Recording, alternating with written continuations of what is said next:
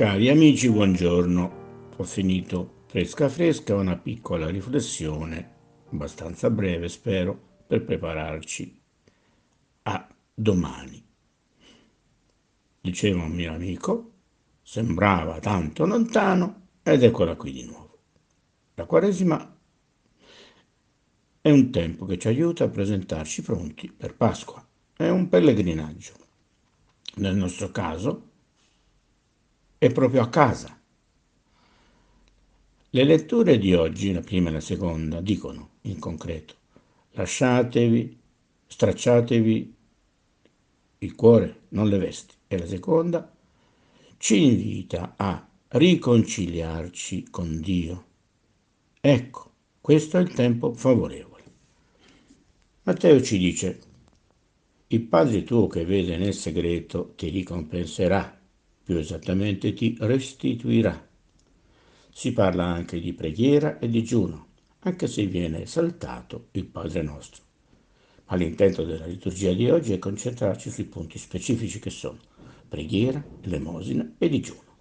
Secondo la Mishnah, è una roba ebrea, una riflessione sulla parola di Dio, il giorno dell'espiazione è obbligatorio e così è proibito mangiare, bere, lavarsi, profumarsi, calzare i sandali alle scarpe e avere rapporti sessuali.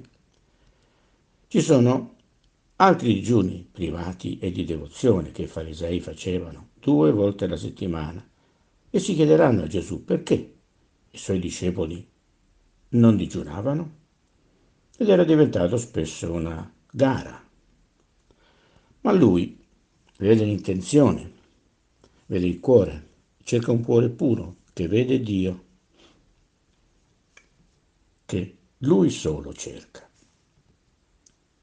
L'ipocrita purtroppo cerca la propria buona reputazione in tutto, cerca e trova il proprio io. Dicevamo domenica che il cuore è albero cattivo che produce frutti marci se non accoglie la misericordia di Dio. Con l'innesto bello. Anche il digiuno, la preghiera e l'elemosina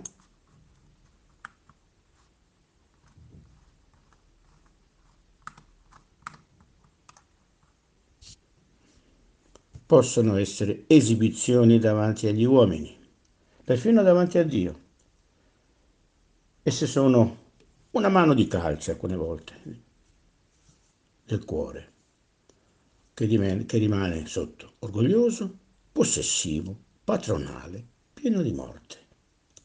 Lo dicevano già i profeti di ieri e quelli di oggi. Ripenso a Biagio Conte che sta ancora lì nella sua grotta a pane, acqua ed Eucaristia mentre i suoi amici danno da mangiare a migliaia di persone. Dio preferirebbe a Erassimo la sua giustizia che in Dio misericordia e dividere i propri beni con i poveri, dice Isaia.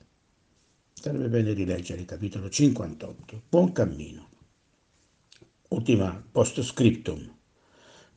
Il digiuno in Occidente è passato di moda, ma Gesù lo fa e prega e vince le tentazioni.